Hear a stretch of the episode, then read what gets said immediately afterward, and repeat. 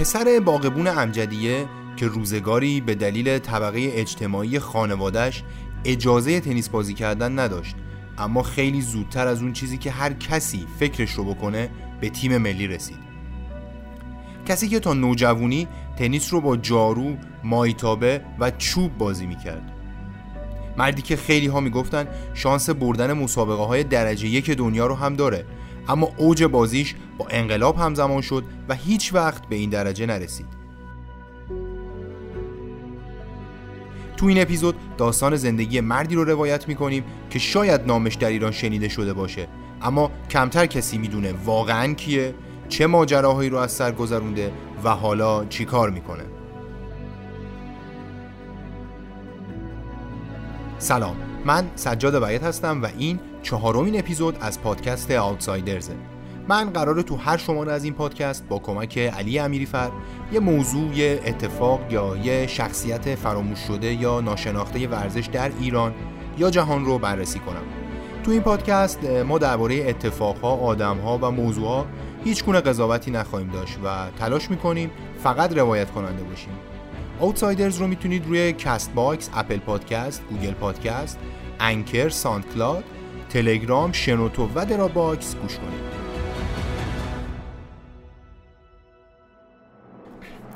اسپانسر این اپیزود Outsiders، Jobvision ه. قدیما وقتی می‌خواستیم دنبال کار بگردیم باید می‌رفتیم یه روزنامه میخریدیم میآوردیم نیازمندیاشو باز می‌کردیم. نگاه می‌کردیم موقعیت شغلی ها رو دونه دونه علامت می‌زدیم زنگ می‌زدیم نمی‌دونم. می‌رفتیم مصاحبه و خلاصه مکافاتی بود برای خودش. الان ولی داستان فرق کرده.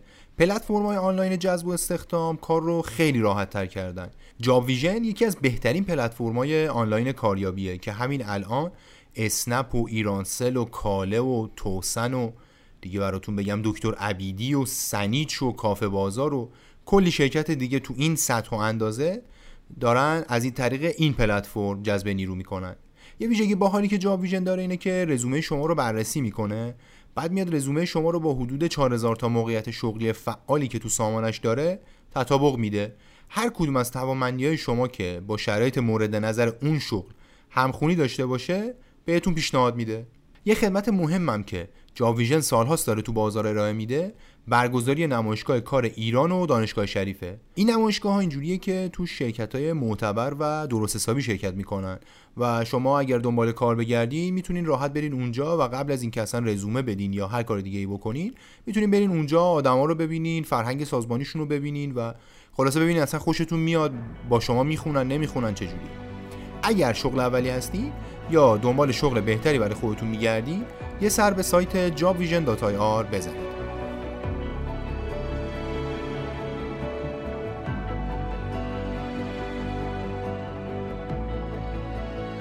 خب قبل از اینکه بریم سراغ بحث اصلی من اینجا خواستم یه چیزی بگم. نمی‌دونم الان تو چه مقطعی دارید این اپیزود رو گوش می‌کنید و وقتی که دارید گوش می‌کنید آیا کرونا هنوز هست یا نه؟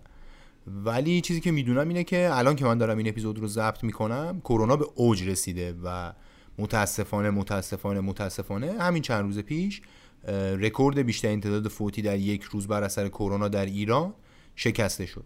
خواستم بگم که واقعا اگر رعایت نمی‌کنین ماسک نمی‌زنین و جدی نمی‌گیرین لطفا لطفا خواهشن رعایت کنین و جدی بگیرین. ماسک بزنین دستکش دستتون کنین خلاصه دستتون رو زود به زود بشورین به دست دستتون رو به سر و صورتتون نزنین و کارهایی که مرتب مقامات دارن اعلام می‌کنن رو خواهش می‌کنم که رعایت کنین و مراقب خودتون و عزیزانتون باشین. اگرم رعایت می‌کنین دمتون گرم و شما هم سعی کنید که افرادی که رعایت نمی‌کنن رو توجیه کنین راضی کنین که خلاصه شوخی نگیرن قضیه رو.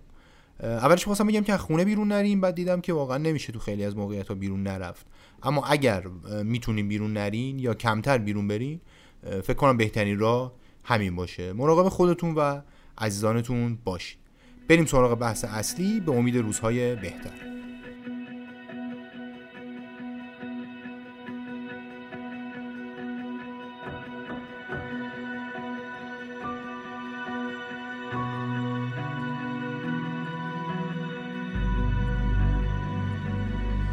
منصور بهرامی هفت اردیبهشت 1335 مصادف با 26 آوریل 1956 تو شهر عراک استان مرکزی متولد شد. هنوز یک سالش نشده بود که خانوادش به تهران نقل مکان کردن و پدرش به عنوان باغبون توی ورزشگاه امجدیه مشغول به کار شد. ورزشگاه امجدیه همون شهید شیرودی فعلیه. این مسئله باعث شد که منصور بهرامی قبل از اینکه با خیلی از چیزهای جهان آشنا بشه با تنیس آشنا بشه. امجدیه که داستان ساختش رو می‌تونید توی رادیو نیست بشنوید.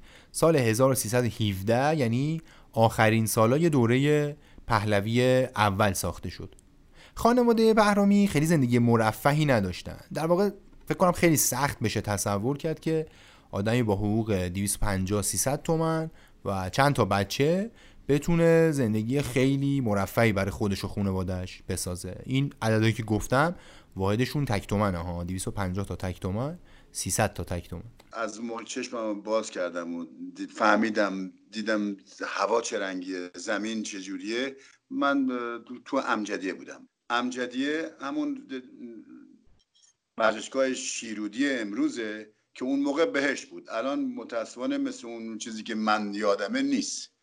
ما یه دونه یه دونه اتاق سه در چهار داشتیم که خونمون بود. اون تو زندگی می‌کردیم با پدر مادرم و خواهرام و برادرم بهترین جایی که من در عمرم می‌شناسم امجدیه بودش و اگر الان قرار باشه برگردم به 60 سال پیش 64 سال پیش و دوباره همون چیز رو ادامه بدم دوست دارم تو امجدیه باشم. تو همون اتاق دوازده متریه که با پدر مادرم زندگی می‌کردم. برای من امجدیه اون بود. بهش بود. آب از کوه راحت میومد بالای امجدیه دیگه خونه ای نبود. همه بیابون بود. امروزه دیگه تمام تا سر کوه هم که ساختمون ساختن و ولی اون موقع شما از امجدیه که می‌رفتی بیرون تمام بیابون بودش. ما می‌رفتیم اونجا بطه میکندیم چهارشنبه سوری که از روش بپریم. و خیلی درخت نخت زیاد داشتش. آب روون از جوب میومد ما تشنمون می‌شد. سر رو میذاشتیم توی جوب. همون آب رو میخوردیم از آب معدنی امروز پاکتر و تمیزتر بود. صحبت که از آقای بهرامی شنیدین و قرار توی جریان اپیزود بشنوین از مصاحبه اختصاصی من با ایشون استخراج میشه. تنیس اون موقع ها رشته تازه واردی به حساب می اومد نسبتا. البته معارض پهلوی تو سوئیس با این رشته آشنا شده بود و بهش به عنوان یه سرگرمی خیلی علاقه داره در واقع بگیم که تنیس یک کم قبل از جنگ جهانی دوم وارد ایران شد و اولین باشگاه تنیس ایران هم یه مقطعی بین سالهای 1315 تا 1318 تأسیس شد و اسمش هم بود بوستان ورزش. بوستان ورزش جاش روبروی ورزشگاه امجدیه بود که بعد از یه مدت توی امجدیه هم یه سری زمین تنیس افتتاح شد و تنیس خلاصه تا زمانی که بهرامی متولد شد یه مقداری تو ایران پیشرفت کرده بود. اوایل دهه چهل خورشیدی یعنی دوران کودکی منصور بهرامی تنیس ورزش اشراف بود. تعداد زمین های تنیس تو تهران خیلی محدود بود و برخلاف رشته های تیمی مثل مثلا فوتبال و بسکتبال یا والیبال و اینا یا حتی مثلا رشته انفرادی مثل بوکس و کشتی ضریب نفوذشون دوره خیلی کم بود تو جامعه. دلیل اصلیش هم اینه که وسایل تنیس خیلی گرون بودن. و هر کسی توانایی داشتن مثلا یه راکت تنیس حتی یه راکت معمولی رو هم نداشت. ضمن اینکه زمین های تنیس هم تعدادشون خیلی کم بود نسبت به تعداد افراد جامعه و خب قاعدتا اولویت با بچه پولدارا بود. اولویت با آدمایی بود که از خانواده بهرامی بهتر بود وضع مالیشون. منصور بهرامی که گفتم باباش باغبون امجدیه بود و جزء طبقه متوسط جامعه به حساب می اومد شانس اینو نداشت که سراغ تنیس بره. البته اینو باید بگیم که بعدها پسرای باغبونای امجدیه خیلی تو تنیس پیشرفت کردن و خیلی هاشون اصلا به تیم ملی رسیدن. از همون اوایل طفولیت و به دلیل اینکه همیشه مسعود برامی تو مجموعه مثل امجدیه حضور داشت به ورزش کردن و دیدن ورزشکار از نزدیک عادت کرده بود. البته گفتم که چون اشراف زاده نبود بهش اجازه نمی‌دادن بره سمت زمین های تنیس و راکت بچه پولارا رو دستش بگیره. آینم یادآوری کنم که وقتی میگم مجموعه امجدیه منظورم استادیوم امجدیه نیستا. امجدیه در واقع مجموعه که اون موقع خیلی بزرگ بوده برای اون موقع خیلی گنده بوده و توش یه عالمه سالن و زمین بوده برای ورزش های تیمی و انفرادی و اینا. هنوزم هست و مجموعه شهید شیرودیه که استادیوم امجدیه یا استادیوم شهید شیرودی هم یه بخشی از این مجموعه است. منصور بهرامی خودش میگه که چون بهش می‌گفتن که آقا تو نمی‌تونی تنیس بازی کنی اجازه نداری تنیس بازی کنی این تحریک می‌شده که اتفاقا بره سراغ همین رشته. یه جور مثلا کل شقی مخصوص بچه های طبقه متوسط دیگه. ولی گفتم که پدر منصور بهرامی خیلی توانایی مالی بالایی نداشت نمی‌تونست راکت بخره. مثل الان هم نبود که شما برین یه راکت دست دوم بخری مثلا یه ذره ارزون تر باشه. یه آگهی دیدم توی کتاب سالنامه اطلاعات سال 41 خورشیدی که قیمت راکت تنیس رو زده بود 185 تومن یعنی یه حساب کتاب کنیم اگه بابای منصور برای می‌خواست براش راکت بخره باید بیشتر از نصف حقوق یه ماهش رو خرج یه دونه راکت می‌کرد. همینم شد که بهرامی مجبور شد بره با مایتابه و چوب و جارو و خاکنداز و خلاصه هر چیزی که شکل فیزیکیش به راکت نزدیک بود بره با اونا تمرین کنه.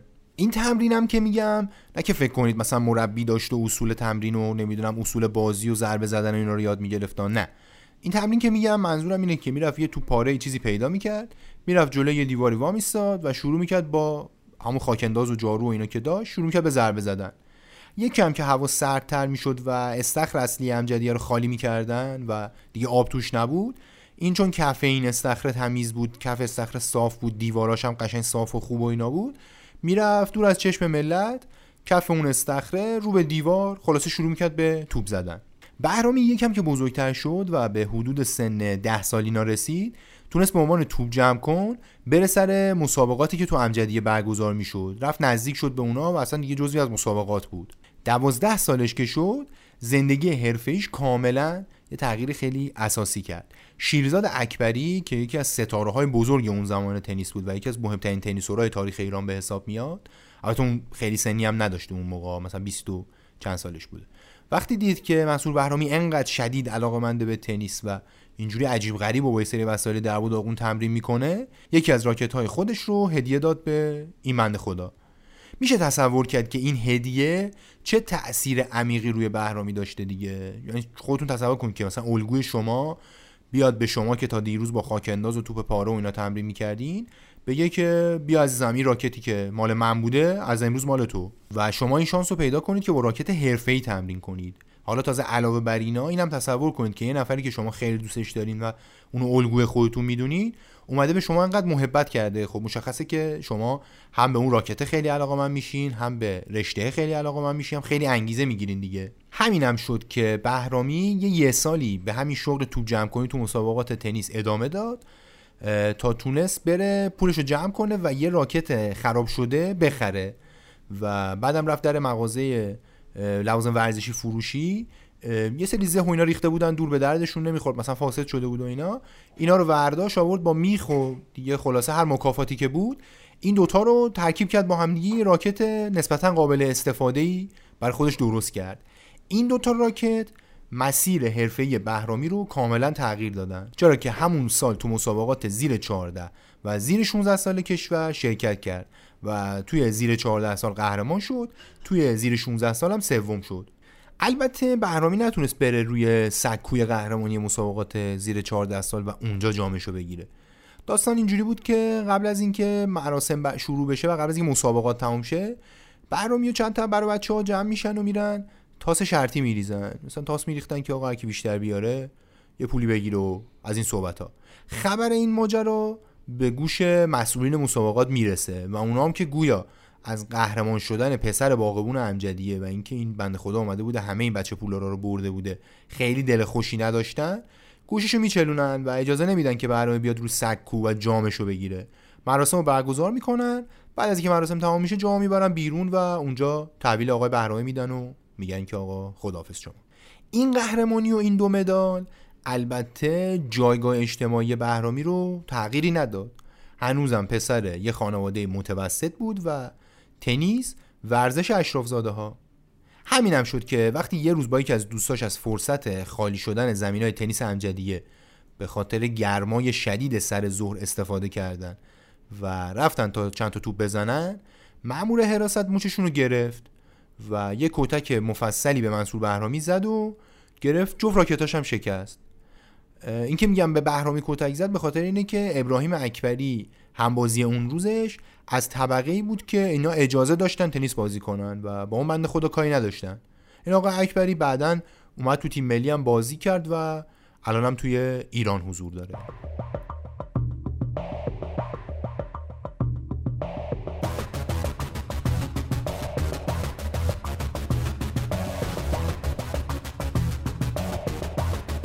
هرچند شکسته شدن تنها راکت هاش و اون کتکی که خورده بود و اون رفتاری که سر قهرمانی زیر 14 سال ایران با بهرامی شده بود ممکن بود کاملا از تنیس دورش کنه. اما شانسی که آوردیم بود که همون مقطع رفتارا تو سیستم نسبت به تنیس تغییر کرد و اصلا مسیرش کاملا برعکس مسیری شد که داشت می‌رفت. فدراسیون وقت یه سال بعد از ماجرای شکسته شدن راکت های منصور بهرامی به این نتیجه رسید که بابا جان ما باید یه تغییری تو این رشته ایجاد کنیم تا بتونیم پیشرفت کنیم. اینجوری نمیشه داریم درجا می‌زنیم. یکی از این تغییرات حذف قانون نانوشته تنیس مخصوص اشراف بود. در واقع از اون سال بود که هر کی دیگه می‌خواست و البته توانایی مالیشو داشت می‌تونست بیاد از امکانات استفاده کنه. بله مشخصا شرایط برابر نبود و بچه پولدارا مثلا راکت های بهتری داشتن مربی های بهتری داشتن و اینا اما به هر حال همین هم قدم خیلی بزرگی بود. همین قدم بزرگ بهرامی رو که همه چیزش رو از دست رفته می‌دید دوباره به دنیای تنیس برگردون. سه سال حضور تو زمین های تنیس امجدیه و بازی کردن مقابل یا کنار ستاره های اون روزهای تنیس باعث شد که مسئول برامی حسابی پیشرفت کنه. تو 15 سالگی قهرمان جوانان ایران شد. همون سال با محرم خدایی تیم دوبل ایران رو تشکیل دادن و قهرمان مسابقات دو نفره همین رده سنی تو آسیا شدن. این محرم خدایی از بهترین تنیسورهای تاریخ ایران به حساب میاد و تو تک نفره برونز آسیا هم داره توی بزرگ سالان. روزنامه های موقعی که ورق می‌زدم مثلا براش می نوشتن که آقا خیلی شبیه تنیسورهای درجه که وقت دنیا بازی می‌کنه و خلاصه خیلی خوش استیل و اینا و نبایدم تعجب کنیم که بعدا هم از ایران رفت و الان تو آمریکا آکادمی تنیس داره. همون مقطع یعنی زمانی که بهرامی حدود 15 16 سالش بود توی تهران یه کلوپی را اندازی شد به اسم کلوپ شاهنشاهی. کلوپ شاهنشاهی همین مجموعه ورزشی انقلاب الان که چند تا زمین تنیس دیگه به زمین های تنیس تهران اضافه کرد که معنیش این بود که فضا و زمان بیشتر برای تنیس بازی کردن امثال منصور بهرامی ایجاد شده. مجموعه انقلاب که الان 60 سالشه تقریبا هنوزم جزو بهترین مجموعه ورزشی ایران دیگه. حالا تصور کنید که مثلا 60 سال پیش که تازه افتتاح شده دیگه چه کولاکی بوده. اون زمان روزنامه ها می نوشتن که از بهترین مجموعه ورزشی جهانه و افتتاح این مجموعه و یکم بعدش مجموعه آزادی به نوعی سکوی پرتابی شد برای خیلی از رشته های ورزشی اون دوره. خیلی دقیق نمیشه گفتش که چطوری شد که تنیس یهو از یه ورزشی مختص طبقه اقلیت ثروتمند تبدیل شد به یه ورزشی در دسترس تقریبا عموم جامعه. گفتم یکی از دلایلش این بود که می‌خواستن پیشرفت کنن. اما یکی از مهمترین دلایلش رو باید علاقه محمد رضا پهلوی شاه وقت به این رشته بدونیم. همین الان هم اگه گوگل رو باز کنین و سرچ کنین عکسای خیلی زیادی از پهلوی دوم در حال تنیس بازی کردن یا مثلا در حال تماشای تنیس یا خلاصه در حال اختلاط با اهالی و قهرمانای رشته می‌بینید. مشخصه که وقتی شخص اول مملکت به یه رشته تعلق خاطر داشته باشه اون رشته توی یه مدت خیلی کوتاهی پیشرفت می‌کنه.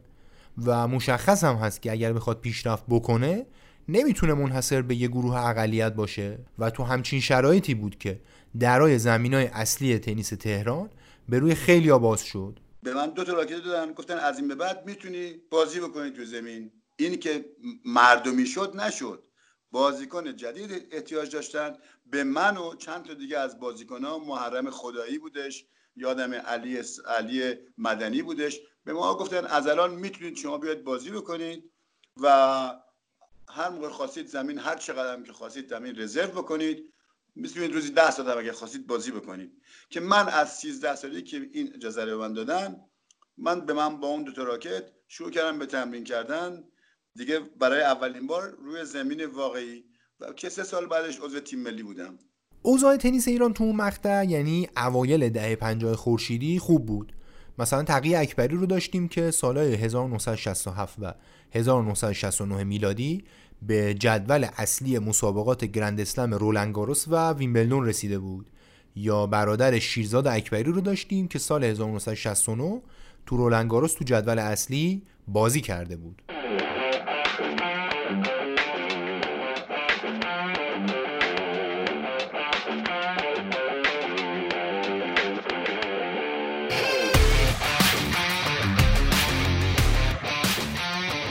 اینجا قبل از این قصه رو ادامه بدم جا داره که یه نگاهی بکنیم به تاریخچه تنیس و نحوه برگزاری مسابقاتش. چون گفتم که چند تا تنیسور ایرانی تو گرند اسلم و اینا بازی می‌کردن شاید خیلیا کامل آشنا نباشن. تنیس مدرن تاریخی یکم بیشتر از 150 سال داره و مثل خیلی دیگه از ورزش ها از انگلیس شروع شده. هر سال چهار دور مسابقه گرند اسلم تو چهار کشور جهان برگزار میشه که اینا مهمترین مسابقات جهان هستن و طبیعتا بیشترین امتیازم به برنده ها داده میشه که توی ردبندی کلی ورزشکارا این امتیازها با هم جمع میشه. بین ژانویه تا فوریه اوپن استرالیا توی ملبورن برگزار میشه. از جایی که استرالیا تو نیم کره جنوبیه مشخصه که تو ژانویه اونجا تابستونه دیگه و برف و بارون و اینا نیست هوا خوبه. از می تا جوان هم اوپن فرانسه تو پاریس برگزار میشه که بهش میگن رولنگاروس حالا چرا بهش میگن رولنگاروس داستان اینه که رولنگاروس یه خلبان جنگی فرانسه بوده که تو جریان جنگ جهانی اول خیلی رشادت کرده بوده و به عنوان خلاصه نماد شجاعت فرانسویا شناخته می‌شده. این بنده خدا فوتبال و راگبی و تنیس و اینا بازی می‌کرده و یه ورزشگاهی هم به نامش نامگذاری شده. این آقای رولنگاروس فقط هم 29 سال عمر کرد. بعد شانس هم بود خیلی. یه ماه مونده بود که جنگ تموم بشه که تو درگیری با هواپیماهای آلمانی کشته شد. از جوان تا جولای لندن میزبان مسابقات ویمبلدونه که میشه گفتش که این مهمترین گرند اسلم ساله. به خاطر اینکه اولا رو چمن برگزار میشه و دوم اینکه یه اصالتی داره. گفتم که تنیس خواستگاهش از انگلستانه. آگوست و سپتامبر یو اس اوپن توی نیویورک برگزار میشه که آخرین گرند اسلم ساله. اینم بگم که هر دوره مسابقات گرند اسلم چند تا بخش داره یعنی مردان و زنان داره و انفرادی و دوبل که قاعدتا مثلا انفرادی مردان تماشاچیش بیشتره و محبوب تره تو سطح پایین تر از گرند اسلم یه سری مسابقات برگزار میشه مسابقات ATP ATP مخفف Association Tennis of Professionals یعنی انجمن تنیس بازهای حرفه‌ای. مسابقاتش گفتم یه لول از گرند اسلم پایین تره اما مسابقات خیلی مهمی از 1972 شروع شده و امتیازهای خوبی هم داره. مثلا ATP مسترز هزار هزار امتیاز داره. با این توضیح راجع به برگزاری مسابقات حرفه تنیس برگردیم سر اصل داستان. سال 1971 یه تورنمنتی تو تهران آغاز شد به میزبانی کلوپ شاهنشاهی به نام کاپ آریامهر این مسابقات در سطح ATP بود و جزو تورای سطح بالای مسابقات ATP به شمار می اومد. به همین دلیل هم بود که بهترین های تنیس دنیا تو اون مقطع تو جام آریامهر شرکت می‌کردن مثلا تو دوره اولش مارتی ریسن آمریکایی که اون موقع جزو ده تای برتر دنیا بود قهرمان شد. مسابقات سال 72 برگزار نشد اما از سال 73 تا سال 77 میلادی به صورت منظم و هر ساله برگزار شد. از ارزش مسابقات اینطوری بگم که مثلا گیرمو ویلاس آرژانتینی که سال 77 یعنی آخرین دوره کاپ آریامهرو برد همون سال قهرمان French Open و US Open شد و 78 تا 79 قهرمان اوپن استرالیا شد. حالا قهرمانیایی که مثلا همین بازیکن تو تنیس دو نفره و مسابقات دیگه می آوردن و اینا اینا دیگه بماند. آخرین دوره مسابقات آریامر سال 77 برگزار شد. 1977 سال 1978 که میشه. 1356 به دلیل شرایطی که وجود داشت تو کشور برگزار نشد. سال بعدش هم که دیگه انقلاب شد. گفتم که این مسابقات سطح خیلی بالایی داشت و هیچ ایرانی هیچ وقت به فینال یا نیمه نهایی جام آریامهر نرسید. اما یه وقتایی نتایج خیلی خوبی هم ثبت می‌شد. مثلا می‌تونم به پیروزی کامبیز درفشی جوان دوست صمیمی منصور بهرامی تو دوره اول مسابقه جلوی کارل مایر که اون موقع rank 20 دنیا بود اشاره کنم این آقای درفشی جوان سال 94 از دنیا رفت و گفتم که دوست صمیمی منصور بهرامی بود. اما خب مهاجرت نکرد یه مدت هم سرمربی تیم ملی ایران بود. سال آخری که مسابقات برگزار می‌شد مسابقات جام آریامر سال 1977 برای آخرین بار برگزار شد و 150 هزار دلار جایزش بود. اون موقع فقط به غیر از چهار تا مسابقات گراند اسلم فقط روم و تهران 150 هزار دلار جایزه می‌داد. بقیه مسابقات دنیا همش 50 هزار دلاری و 75 هزار دلاری و دو سه تا مسابقات 100 هزار دلاری بودش. هیچ کدومش 150 هزار دلار نبود. به همین دلیل با مسابقات جام آریامر یکی از یکی از بزرگترین مسابقات دنیا بودش. خلاصه اینجوری گفتیم که اوضاع تنیس ایران چه به لحاظ سخت افزاری و برگزاری رقابت معتبر و اینا و چه به لحاظ داشتن بازیکن تو اون دوره خیلی خوب بود. اما تعداد نفرات سطح بالا نسبت به انتظاراتی که از تنیس اون زمان ایجاد شده بود محدود به نظر می رسید در واقع میشه گفتش که خانواده اکبری شامل تقی و حسین و شیرزاد اینا تیم ملی رو اینا تشکیل می‌دادن و هرچند که مسابقات خوبی برگزار می‌کردن و تیم ملی رو همیشه تو رده های بالای جام دیویس کاپ می‌دیدیم. اما اوایل دهه 50 اینا به سال آخر دوران بازیشون نزدیک شده بودن. این Davis Cup که گفتم از 1900 داره برگزار میشه. جام جهانی تنیسه و میشه گفتش که عملا مهمترین تورنمنت تیمی دنیا تو این رشته است دیگه. تورنمنت اصلی که بهش میگن گروه جهانی 16 تا تیم داره که هر کدومشون از یه گوشه از دنیا میان و اینا مبارزه می‌کنن برای قهرمانی جهان. سه تا منطقه هم داره. آمریکا، آسیا اقیانوسیه و اروپا آفریقا که اینا یه سطح پایینتر از گروه جهانی هن و هر کدوم از این گروه ها دوباره خودشون به چهار سطح تقسیم بندی میشن و تیما بین این چهار تا سطح سود و سقوط دارن. البته همیشه اینجوری نبوده. قبلا تیما خیلی کمتر بودن و الان بیشتر شدن. ایران سال 1962 برای اولین بار توی مسابقات شرکت کرد. یعنی زمانی که منصور بهرامی فقط 6 سالش بود.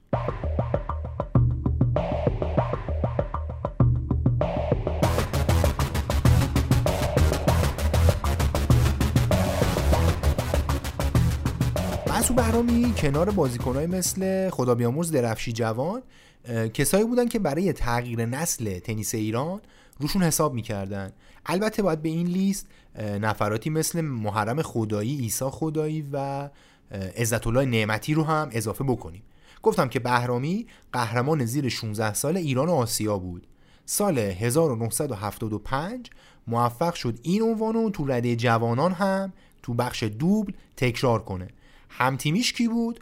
کامیز درفشی جوان تو فینال یه تیمی از اندونزی رو بردن که اون روزا جز تیمای قدرتمند آسیا بود و یه جورایی رقیب اصلی ایران برای قهرمانی تو این رشته به حساب می اومد میشه گفتش که این مدال طلا اگه مهمترین طلای تاریخ تنیس ایران نباشه حتما یکی از مهمترین مدال های این رشته در تاریخ ایرانه. بهرامی از 17 سالگی کارش رو توی رقابت های تنیس حرفه‌ای شروع کرد. اولین بار سال 1973 تو جام آریامهر که درباره جایگاه و سطح و ارزشش و اینا صحبت کردم اونجا شرکت کرد.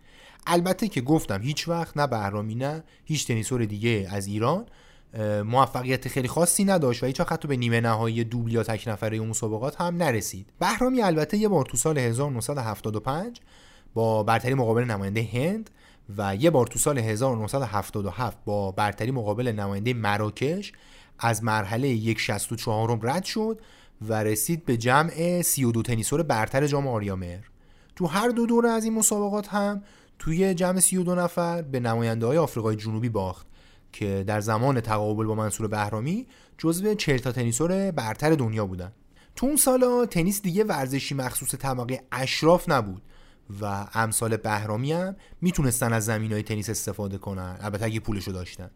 زمانی که بهرامی عضو تیم ملی شد دیگه اون موقع می‌تونست هر موقع که دلش می‌خواد و دوست داره پاشه بره امجدیه و همون جایی که یه زمانی به خاطر تنیس بازی کردن کتکش زده بودن و راکتش شکسته بودن بره اونجا و بازی کنه. سال 1357 وقتی که انقلاب شد مسئول بهرامی 22 سالش بود. تو اوج جوونی بود و البته همونطور که گفتم در آغاز مسیر رسیدن به سطوح بالاتر تنیس دنیا قرار داشت.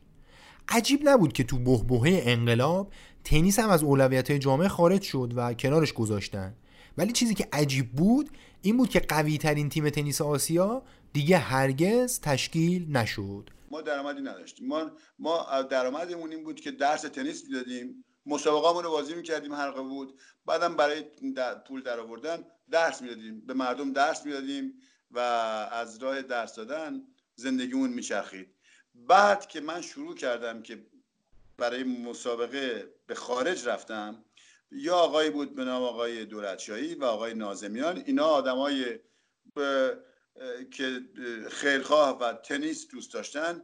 اینا آمدن به من کمک کردن به من از طریق فدراسیون آقای نایب رئیس فدراسیون تنیس اون موقع آقای آرشام یسایی بود.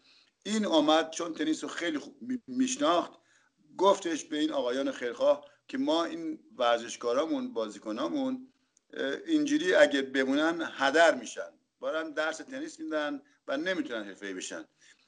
اومدن این آقایون به من کمک کردن. من فرستادن خارج برم مسابقات خارجی در مسابقات حرفه‌ای بازی بکنم. که این برنامه یکی دو سال طول کشید. بعدش هم دیگه که انقلاب شد و تنیس ممنوع شد و ما اصلا نتونستیم دیگه بازی بکنیم. دو سه سالی تو ایران بیکاری و بیاری و هیچی همین بی خودی وقت روزمون هدر می‌رفت. ورزشکارا رو نمی‌دونم تنیس بازار رو می‌دونم که بیشترشون ما همه بیکار بودیم دیگه بیکاری نداشتیم هیچ کاری نداشتیم. داشتیم دیوانه می‌شدیم. و من تمام بس اینکه وقتمون فقط بگذارونیم تخت نرد بازی می‌کردیم. تخت نرد بازی می‌کردیم روزی 10 ساعت 15 ساعت تخت نرد که شب بشه بریم بگیم بخوابیم فرداش دوباره بیایم دوباره تخت نرد بازی کنیم برای اینکه سرمون گرم شه. واقعا کار دیگه نبودش. هیچ چیز دیگه زمین های تنیس رو من نگاه می‌کردم درخت داشت میومد درخت دو متر سه متر درخت توش در آمده بود و واقعا چیز خیلی برای من زجرآور بود. این, این درخت های تن... تو زمین های تنیس ببینم درخت بار میاد و زمین اصلا بازی نمیشه. متاسفانه کار دیگه نمی‌تونیم بکنیم. و من همون تنها دلیلی که از ایران رفتم فقط واسه بیکاری بود از بیکاری بود. و الا من هیچ کسی خانوادهش و زندگیش و پدر مادرش و زادگاهش رو با دل خوش ول نمی‌کنه بره. من از بیکاری بلند شدم. اگر تنیس هم باز بود ول نمی هیچ وقت ایران ول نمی‌کردم تابستون سال 1358 شورای انقلاب اسلامی دورو افتاد برای تعیین تکلیف ورزش. تو اپیزود دوم و تو شرح ماجرای ابراهیم میرزایی براتون گفتم که ورزش های رزمی و به خصوص کانگفو چه سرنوشتی اون موقع پیدا کردن و اینکه تا مدت ها خیلی هاشون ممنوع بودن. اعضای اصلی شورای انقلاب چهره مهم و در واقع حلقه اصلی سیاسیون رده اول کشور بودن تو اون مقطع. چهرهایی مثل محمود طالقانی، علی خامنه ای، ابراهیم یزدی، مهدی بازرگان، یدالله صحابی و مثلا صادق قطبزاده و خلاصه آدمایی تو این سطح. بعدها میر حسین موسوی و احمد جلالی و چند نفر دیگه به این کمیته اضافه شدن. این کمیته یا شورا سیستمش اینجوری بود که یه گروههایی رو تشکیل می‌داد و اینا رو میفرستاد برای تعیین تکلیف بخشای مختلف. گروهی که قرار بود وضعیت ورزش و اماکن ورزشی رو مشخص کنه مدیریتش با حسین شاه حسینی بود. این آقای شاه حسینی که سال 96 از دنیا رفت از اعضای شورای مرکزی جبهه ملی ایران و معاون مهدی بازرگان بود. از چهرهای به شدت مخالف شاه بود و چند سال آخر حکومت پهلوی با وجود اینکه جزو چهره های ورزشی مهم بود چون تو اون جشنای 4 آبان یعنی جشن تولد شاه شرکت نکرده بود برداشته بودن ورودش رو به اماکن ورزشی ممنوع کرده بودن. این بنده خدا بسکتبالیست بود و با آقا تختی هم دوست صمیمی به حساب می اومد شاه حسینی بلافاصله بعد از اینکه انقلاب شد گذاشتنش رئیس سازمان تربیت بدنی و همه کاره شد و خلاصه کار رو دست گرفت. گفتم که یه گروهی تشکیل شد از طرف شورای انقلاب که اینا برن وضعیت ورزش رو مشخص کنن و رئیسش آقای شاه حسینی بود. و تابستون سال 58 رفتن سراغ تنیس. عجیب نیست که این گروه نگاه خوبی به تنیس نداشتن چون گفتم که شخص شاه خیلی علاقه داشت به تنیس و طبیعتا یه گروهی از آدمای مهم تنیس هم با شاه و دربار رفت و آمد داشتن. شاه حسینی بعدا سال 1387 تو پشت صحنه برنامه ورزش در مسیر انقلاب گفته بود که یکی از اعضای این گروهی که با خودشون برده بودن این رفته بود اونجا و دیده بود که ا خاک زمین های تنیس قرمزه خاک روسه. بعد گفته بود که آقا این چون خاکش قرمزه پس ورزش تاغوتیه و تعطیلش کنید. البته خود منصور بهرامی این داستان ارتباط رنگ خاک با تعطیلی تنیس رو قبول نداره. نه رفتی به رنگ قرمز نداره. هیچ اینا اینا همش حرفای بیهوده است. تنیس چون ورزش اشرافی بود گفتن ورزش تاغوتیه و اصلا نمی‌خوام کسی بازی بکنه. رنگ خاک راست که مثل بس اگر اونجوری بگین خون تمام خونه های آجر فرشی هم بعد بگین رنگش قرمز اون هم بس بیاریم پایین دیگه. نه این این حرف بیهوده است. دلیل اینکه ورزش تنیس رو ممنوع کرد کردن این بود که گفتن یه ورزش ورزش طاغوتیه ورزش مال پولداراست در صورتی که تمام بازیکنهای تیم ملی هیچ کدومشون بچه پولدار اصلا هیچ کدومشون نبودن. و ما همه از توپ جمع کنی شروع کرده بودیم و گفتن تنیس ممنوع. حالا به هر دلیلی که بود تنیس به حکم شورای انقلاب تعطیل و انجامش ممنوع اعلام شد. میشه گفتش که این ممنوعیت اون روندی که تنیس ایران داشت رو کاملا قطع کرد. یه یه سال و چند ماهی طول کشید تا آخرای سال 59 کمیته انقلاب اسلامی و سازمان تربیت بدنی وقت به این نتیجه رسیدن که تنیس ورزش طاغوتی نیست و میشه پیگیریش کرد. ما بعد از دو سه سال التماس و بدبختی و بیکاری رفتیم با همه بازیکنها و نمی‌دونم اعضای پیشکسوت ها و اینا رفتیم وزارت ورزش و خواهش کردیم که آقا اجازه بدید ما یه مسابقه بذاریم به نام جام انقلاب. اجازه بدید ما این بازی رو را بندازیم. بعد با هزار بدبختی اینو قبول کردن و اون مسابقات هم برگزار شد ولی هر لحظه ما می‌تونستن بیان مثلا بازی ها رو قطع بکنن. ما تمام سعیمون برای این بود که این بازی ها خوب انجام بشه که هیچ بهانه دست کسی ندیم که بیاد بازی ها رو قطع بکنه. این مسابقه که تو رشته های مختلف برگزار می‌شد هدفش این بود که ورزش رو از اون حالت تعطیلی و کرختی در بیاره. تو همون اولین دوره این رقابت ها تنیس جزو رشته های شلوغ بود. طبیعی هم بود دیگه چون که یه رشته ای که تا سه چهار سال قبلش شماره یک آسیا بود و کلی مسابقات بین‌المللی اینا برگزار می‌کرد. یه مدت تعطیل شده بود و طبیعی بود که بعد از تعطیلی حسابی شلوغ باشه. اولین دوره مسابقاتشون که برگزار شد همه ملی پوشا من جمله منصور بهرامی حضور داشتن. بهرامی توی تک نفره و دو نفره قهرمان مسابقات شد و همتیمیش هم تو مسابقات دو نفره. باز کسی نبود جز. کامیز درفشی جوان. جایزه نفر اول این رقابت ها در نوع خودش واقعا جالب بود. بلیت رفت و برگشت به آتن پایتخت یونان. من شخصا درک نمی کنم که چرا باید همچین جایزه ای رو بدم به برنده تورنمنت جام گرامی داشت انقلاب اسلامی اونم تو رشته تنیس. به هر حال این بلیت به نوعی بلیت شانس منصور بهرامی بود.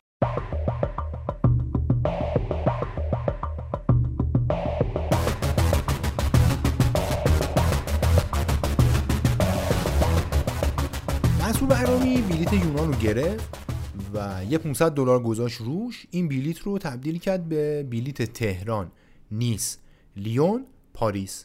اینو بگم که بهرامی تو مقطع از نظر مالی شرایطش نسبتا خوب بود دیگه چون که توی هر تورنمنت بین‌المللی که می‌رفت جایزش نقدی بود. بیشتر تورنمنت های داخلی هم جایزه نقدی بود و خلاصه هر جا رفته بود یه مقامی کسب کرده بود یه جایزه نقدی هم گرفته بود و اوضاع مالیش بدکی نبود.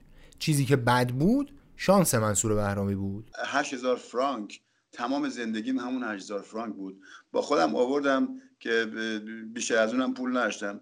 آورده بودم که بلکه بتونم توی فرانسه با بی زبونی من نه کسی رو میشناختم اینجا نه زبونشون رو بلد بودم. می‌خواستم یه باشگاهی گیر بیارم که تو اون باشگاه مسابقات باشگاهی براشون بازی کنم. در این حال مثلا درس تنیس بدم. بعد که اومدم بعد از یکی دو سه ساعت پیاده روی از فرودگاه نیست تا شهر نیست هشتم اوت 1980 من تشنم شد گشنم شد یه ساندویچ گرفتم جایم نداشتم بخوابم. یه ساندویچ خریدم با یه دونه بطری آب این شد 20 فرانک. من 8000 فرانک داشتم. گفتم با این 8000 فرانک من اگه بخوام اینجا بمونم تو بدترین هتل برم بدترین غذاها رو بخورم فوقش ده روز می‌تونم اینجا بمونم. و توی ده روز نمی‌تونم نمی‌تونم باشگاهی گیر بیارم با این بی زبونیم که بخوام هم درس بدم هم که بازی های باشگاهی بازی کنم همین که نمی‌دونم برم مسابقات بازی بکنم یه هفته دیدم اینجا نوشته کازینو رفتم گفتم باید برم کازینو. یا همه پولم از دست میره رو میبازم یا اینکه شاید شانس بیارم مثلا یه پولی ببرم. و مثلا بتونم دو سه ماه بمونم تو هرچی من بیشتر بمونم شانس این که یه کلوپی گیر باشگاهی گیر بیارم و یه کسی رو گیر بیارم که بتونم کمکم بکنه شانسم بیشتر میشه. به همین دلیل رفتم کازینو و همه پولامو در عرض 20 دقیقه باختم اومدم بیرون. دیگه نه جای داشتم بخوابم نه جای چیزی داشتم بخورم نه جایی نه دیگه هیچی. و ویزام تا 29 اکتبر 80 چیز داشت اعتبار داشت. از دسامبر از دسامبر 80 تا ماه جون 1981 من بدون اجازه تو فرانسه موندم و پلیس به من گفته بود که باید ترک کنی فرانسه رو.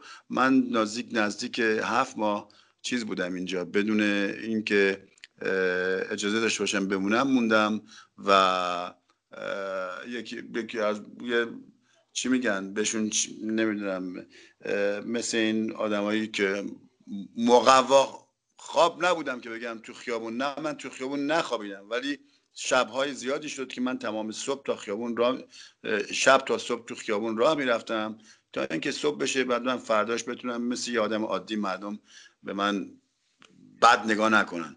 ولی به من که یه پلیس من می‌دیدم از صد متری رامو عوض می‌کردم که باش مقابله نکنم که یه موقع بگه به من نمی‌دونم اجازه اقامتت کجاست و نمی‌دونم ویزات کجاست. بهرامی هر جوری که بود خودش رو به پاریس رسوند. اما امکان اینو نداشت که مدت خیلی زیادی تو فرانسه بمونه. در واقع چند ماه بیشتر وقت نداشت و باید آخرای سال 1980 تکلیفش رو مشخص می‌کرد. بهرامی از پاریس رفت به شهر ویلپنت. ویلپنت یه شهر کوچیکیه اطراف پاریس که قرار بود اونجا یه تورنمنتی برگزار شه و بهرامی می‌خواست شانسش امتحان کنه. این ویلپنت یه چند سالی مرکز اجلاس سازمانهای مجاهدین خلق بود. اگه پیگیر جدی اخبار سیاسی بوده باشین احتمالا اسمش به گوشتون آشنا باشه. خلاصه بهرامی سفر کرد به این شهر کوچیک تا تو اون مسابقه چند روزه شرکت کنه. من تا ماه جون 1981 بدون ویزا و بدون اجازه اینجا موندم و تنها شانسی که آوردم qualify کردم تو شیش دور بازی های مقدماتی فرنچ اوپن و من حریفامو همه رو زدم بیرون کردم بردم ازشون و رسیدم به جدول اصلی مسابقات فرنچ اوپن که در همون راند اول از ژان لوی هایه که نفر چهارم فرانسه بودش از اون براحتی بردم که بعد موقع جنگ با عراق هم بودش تمام خبرنگارا آمدن دیدن یک ایرانی اومده یک زده از نفر چهارم فرانسه برده. اینا آمدن منو گفتن بیا آقا کنفرانس مطبوعاتی. من که رفتم اونجا از من سوال شد آقا تو کی هستی؟ ما تو رو نمی‌شناسیم. تو چطور اومدی از بازیکن ما بردی گفتم من منصور بهرامی هم ایرانی هم و اینجا بدون اجازه الان اومدم اینجا تو این شهر کشور شما هستم بدون اجازه می‌خوام اینجا بمونم زندگی کنم تنیس بازی کنم. ولی به من اجازه نمیدن. پلیس من گفته باید بری و من می‌خوام اینجا بمونم نمی‌خوام برم. و اینا به من کمک کردن و حسابی تو روزنامه و تلویزیون و اخبار و گفتن که آقا این یه آدمیه که یک ورزشکار ما می‌خوایم بیرونش کنیم. از طرف دیگه آدمای دیکتاتور رو نمی‌دونم جنایتکار رو گاهی اوقات از جای دیگه میاریم اینجا بهشون حمایتشون می‌کنیم بهشون ایمنی میدیم و مواظبشون هستیم. این خود یه ورزشکاره. می‌خوام بیرونش کنیم. و این تمام این کارا باعث شد با اینکه تا اینکه من هفته بعدش با تمام این روزنامه ها و یک آشنایی که اون شهردار اونجایی که من بودم میشناخت. ما رفتیم پیششون و همون آقایی که من می‌گفت آقا شما باید اینجا بری 24 ساعت دیگه باید ترک کنی تو. اون به من کارت اقامت یک ساله من داد که از اون موقع بعد وضعیتم یه خورده یک کمی بهتر شد و دیگه ترس این که پلیس منو بگیره و بیرون کنه این از حداقل این از مغزم اومد بیرون. با وجود اینکه بهرامی بعد از سختی های خیلی زیاد موفق شده بود اقامت یک ساله فرانسه رو بگیره اما اجازه خروج از این کشور رو نداشت. سیستم رنکینگ تنیس حرفه دنیا اینطوریه که شما با امتیازهایی که از تورنمنت های حرفه جمع می‌کنید تو جدول رتبه به دست میارید. مثلا گفتم که یه سری ATP تور داریم که هزار امتیازی هن و مثلا گرند استما امتیازشون بیشتر طبیعتا و اینجوری امتیاز جمع می‌کنن. بهرامی تو اون شرایط این شانس رو نداشت که تو مسابقات زیادی شرکت کنه. اگه دقیق تر بخوام بگم برای فقط می‌تونه سالی سه تا تورنمنت ای که امتیازشون توی رنکینگ جهانی حساب میشه رو تجربه کنه. سه تا تورنمنتی که تو فرانسه برگزار می‌شدن دیگه که یکیشون هم تازه گرندستم رولنگاروس بود که خیلی شانسی برای اینکه امتیاز توش کسب کنه. نداشت. اگه بخوایم مقایسه کنیم تنیسورهای تراز اول دنیا اون زمان سالی چهل هفته تو مسابقات حرفه‌ای بودن. اوضاع همینطوری پیش رفت تا اینکه بهرامی به مرز سی سالگی رسید. همون موقع ها بود که بالاخره تونست پاسپورت فرانسوی هم بگیره. پاسپورت فرانسوی مساوی بود با ویزا و ویزا مساوی بود با امکان مسابقه دادن تو همه تورنمنت هایی که امتیازشون تو ranking بین المللی حساب می‌شد. این وسط مشکل این بود که بهرامی به یه سنی رسیده بود که جمع کردن امتیاز براش تو بخش انفرادی خیلی سخت شده بود و اونقدری هم عقب افتاده بود از بقیه رقباش که اگر مثلا قهرمان گرند اسلم هم می‌شد اونقدری نمی‌تونست رنگ بالایی کسب کنه. همین مسئله باعث شد که بهرامی بره سراغ مسابقات دو نفره که فشارش یه مقدار از مسابقات تک نفره کمتره. تو مسابقات دو نفره عملکردش خیلی هم بد نبود. یه چند باری چند مرحله توی گرند اسلمای رولنگاروس و ویمبلدون برنده شدن و پیش رفتن.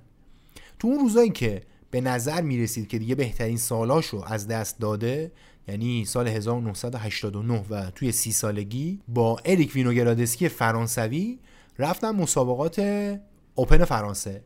این وینوگرادسکی اون موقع 23 سالش بود یعنی 10 سال از منصور بهرامی کوچیکتر بود. دور مقدماتی مسابقات تو چهار بخش برگزار می‌شد. تیم دو نفره بهرامی وینوگرادسکی تو گروه خودشون که خودش حذوی بود و 16 تا تیم توش حضور داشتن چهار تا برده پیاپی کسب کرد و رسید به جدول اصلی و خیلی هم مقتدرانه بردن. یعنی اینجوری بود که مثلا تو سه تا بازی اولشون حتی یه ست هم ندادن. تو فینال گروه تیم از آمریکا رو بردن و رفتن به نیمه نهایی مسابقات. تو نیمه نهایی تیمی رو بردن که یه بازیکنش سوئدی بود و یه بازیکنش پرویی. تو این بازی هم هیچ ستی ندادن و سه هیچ برنده شدن و رفتن فینال. روز برگزاری اون مسابقه رو میشه مهمترین روز تاریخ تنیس ایران دونست که میشه 21 خرداد 1368 تیم بهرامی و وینو گرادسکی توی فینال به تیمی متشکل از جیمی گرب و پاتریک مکن رو باختن. این مکن رو اگر تنیس دنبال کرده باشین احتمالا باید بشناسیدش. جز خوبای تنیس دو نفره اون دوران بود و اون موقع اصلا اوجش بود. یه جام مکن رو هم داریم که خیلی معروف داره و تو همون دهه 80 منتها تو تک نفره جزو نفرات برتر دنیا بود. اینا دو نفره متفاوتن قاطی نشه با خلاصه این نتیجه میشه بهترین نتیجه ای که منصور بهرامی تو یه مسابقه در این سطح کسب کرده. چهار سال بعد از این درخشش یعنی تو سال 1993 منصور بهرامی برای چندمین بار برای تیم ملی دیویس کاپ ایران مسابقه داد. در ادامه هم سالهای 94 و 96 و 97 میلادی باز برای تیم ملی دیویس کاپ ایران به زمین رفت و سال 97 یا آخرین سال حضورش بود. اون سال 97 که آخرین سال حضور منصور بهرامی تو تیم دیویس کاپ ایران بود تیم ایران تو سطح دوی آسیا قرار داشت و داشت میجنگید برای اینکه به سطح یک برسه. تو نیمه نهایی منصور بهرامی دو تا برد انفرادی و یه برد دوبل کسب کرد و عامل پیروزی ایران جلوی چین تایپه شد. تو فینال اما بازی نکرد و ما 4 یک به لبنان باختیم. در واقع حضور مقابل چین تایپه آخرین حضور منصور بهرامی تو ترکیب تیم دیویس کاپ ایران به حساب میاد. من برای مسابقه دیویس کاپ در سن چهل, سالگی برگشتم. راستش اون موقع برای اینکه دوستم شیرزاد اکبری که یکی از الگوهای من بود و یکی از دوستان خیلی خوب منه. این گفت منصور ما جنگیدیم و این زمین ها رو به هر صورت باز کردیم و الان هم برای دیویس کاپ داریم دوباره شروع می‌کنیم و می‌خوایم از تو خواهش کنیم که بیای تیم ایران مثلا گفت سال قبل به سریلانکا باخته و اینا. ما می‌خوایم تو بیای به ما کمک کنی که بیاید نتایجی داشته باشیم و یک چند تا برد داشته باشیم که بهمون اجازه بدن که این تنیس باز بمونه.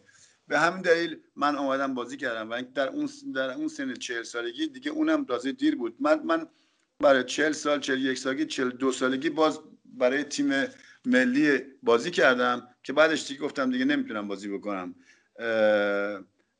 و اینا فقط برای اینکه کمکی کرده باشم که تنیس به هر صورت باز بمونه و اون دو سالی که من آمدم بازی کردم دو بار تیم ایران رو اووردیم توی در فینال در فینال دست دو که اگر می بردیم می رفتیم به دست یک به دست یک تیم جهانی و دوبارش من نتونستم بازی کنم. فقط دلیلش هم این بود که من هر دوبار خواهش کردم.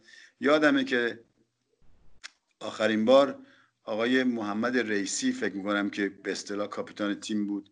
گفتم به من گفتش که منصور میای برای فینال. گفتم من میام. فقط شما باید یک چیز بکنید از فدراسیون بین المللی تقاضا کنید که این تاریخ فینال ما رو یک هفته زودتر یا یک هفته دیرتر از این تاریخ که شما تعیین کردین باشه. و فدراسیون به احتمال 99 درصد قبول می‌کرد فدراسیون بینالمللی. ولی اینا این کار نکردن و چون من اون هفته رو من از قبل از 6 ماه قبل قرارداد بسته بودم با مسابقات پاریس. در مسابقات پاریس بازی می‌کردم هر دوبارش رو. و من دیگه نیومدم و متاسفانه بازیکن ها باختن. ولی می‌تونستیم اونو باز دوباره بیاریم تو بازی های دسته یک. منصور بهرامی رو می‌تونیم مهمترین بازیکن تاریخ تیم دیویس کاپ ایران بدونیم چون که هیچ کس نزدیک رکورد 22 بازی منصور بهرامی برای تیم ملی تو این رقابت ها هم نیست.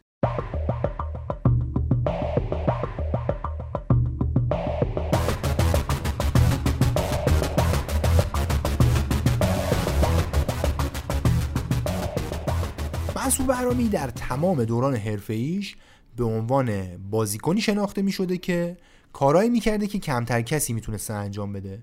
خیلی ها معتقدن اگر شرایط عادی پیش می‌رفت می‌تونست نمایش های بهتری تو مسابقه های ای و گرند اسلم داشته باشه و اصلا می‌تونست رنگ خیلی بهتری کسب کنه. اما خب شرایط عادی پیش نرفت. البته دست تقدیر خدایان دنیای تنیس خیلی هم با بهرامی لج نبود.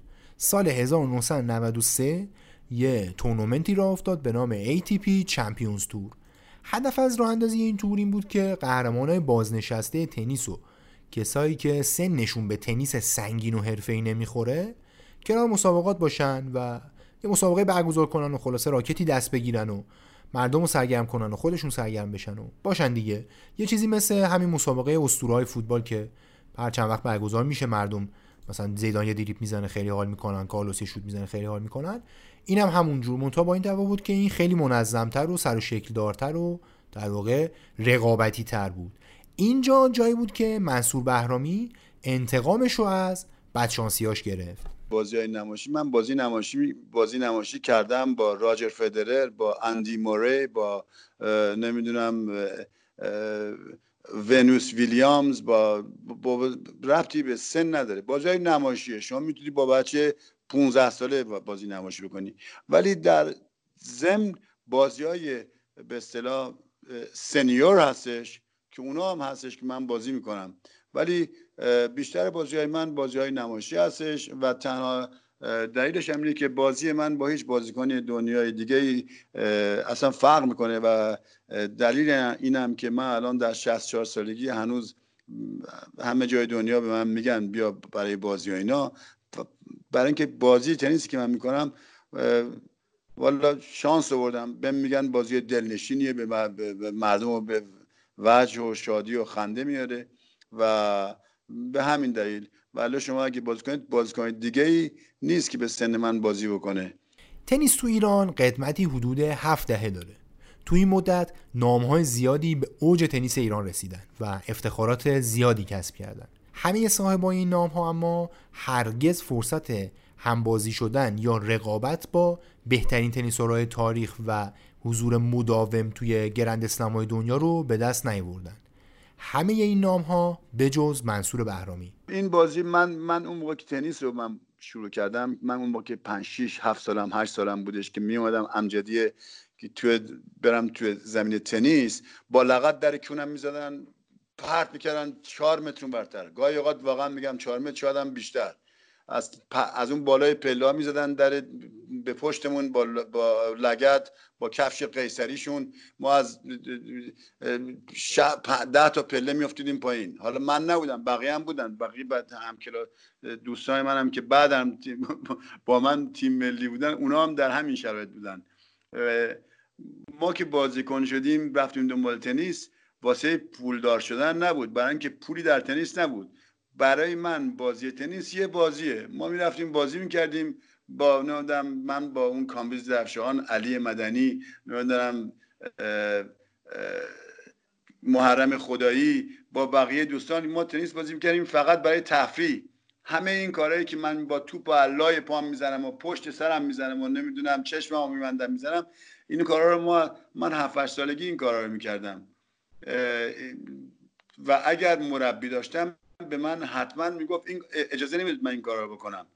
می‌گفت من می‌خوام توی بازی جدی بکنی مثلا حریفتو مثلا ببری